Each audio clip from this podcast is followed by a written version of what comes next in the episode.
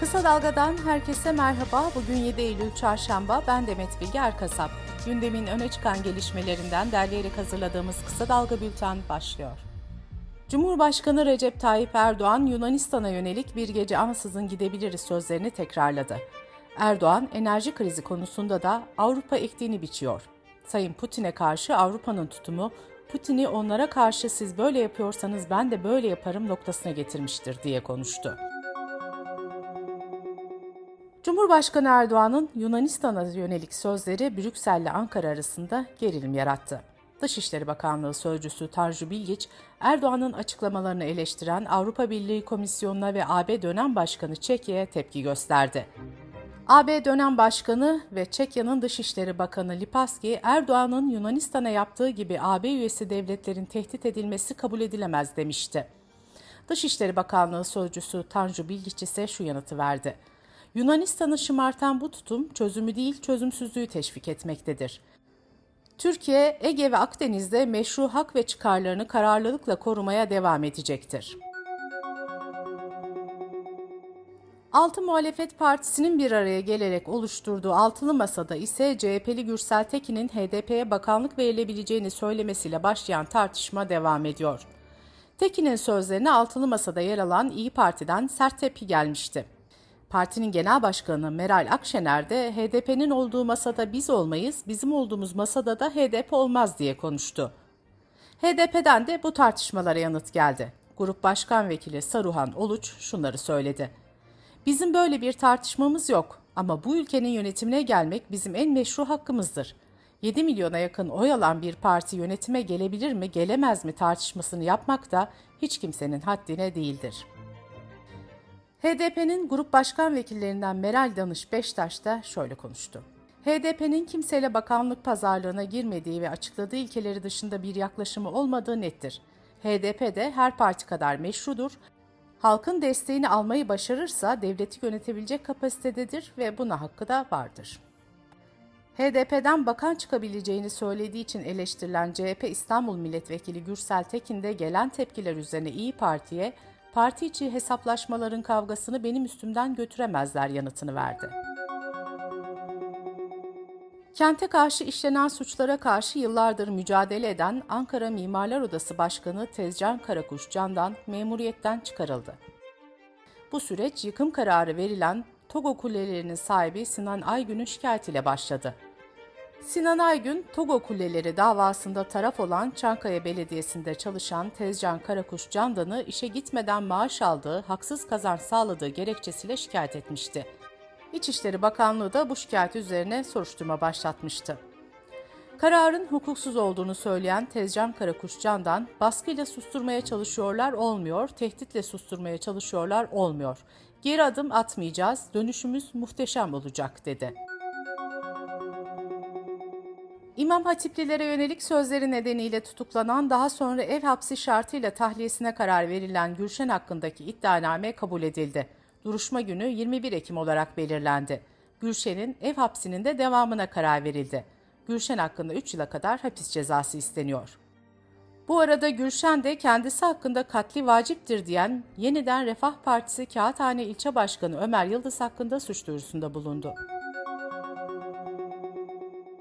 Türkiye Barolar Birliği'nde düzenlenen 47. Baro Başkanları toplantısında 81 baronun ortak kararı ile CMK ücret tarifesinin iyileştirilmesi talebiyle eylem kararı alındı. Buna göre 13 Eylül Salı günü tüm illerde CMK görevlendirmeleri yavaşlatılacak. 20 Eylül'de tüm illerde CMK görevlendirmelerine bir gün süreyle ara verilecek. Ancak şiddet ve istismar mağduru kadın ve çocuklar için gelen taleplere bakılacak. 27 Eylül'de ise hizmetler 3 gün durdurulacak. Sonuç alınamazsa CMK görevlendirmelerinin süresiz olarak durdurulması planlanıyor. 2022-2023 eğitim ve öğretim yılı haftaya başlıyor. Peki okullarda bu yıl maske zorunlu olacak mı? Bu sorunun yanıtını kabine toplantısı sonrası gazetecilerin sorularını yanıtlayan Sağlık Bakanı Fahrettin Koca verdi. Covid'e bağlı hastane yatışların azaldığını söyleyen Bakan Koca, okullarda maske zorunluluğu olmayacağını belirtti. İsteyenlerin maske takabileceğini kaydeden koca, kronik hastalığa sahip çocukların aşı olması gerektiğinin de altını çizdi. İzmir Gündoğdu Meydanı'nda 9 Eylül'de yapılacak Tarkan konseri için hazırlıklar sürüyor. Kentteki otellerde yer kalmazken Hürriyet'in haberine göre kordondaki balkonlu evler geceliği 100 dolardan başlayıp 500 dolara kadar kiraya veriliyor. Akşam saat 7'den gece 12'ye kadar kiralanabilecek tekneler için verilen fiyat ise 8 bin lirayı buluyor. Kısa Dalga Bülten'de sırada ekonomi haberleri var. Tüketici Birliği Federasyonu Ağustos ayı market endeksi verilerini açıkladı. Federasyon tarafından yapılan açıklamada tarım kredi kooperatiflerine bağlı marketlerde yaklaşık 30 üründe yapılan indirimin diğer marketlere yansımadığı belirtildi. İndirim olan sadece iki ürün oldu. Bunlardan biri çamaşır suyu, diğeri ise mercimek. Buna karşın ayçiçek yağı, peynir, pirinç gibi ürünlerin fiyatı ise arttı.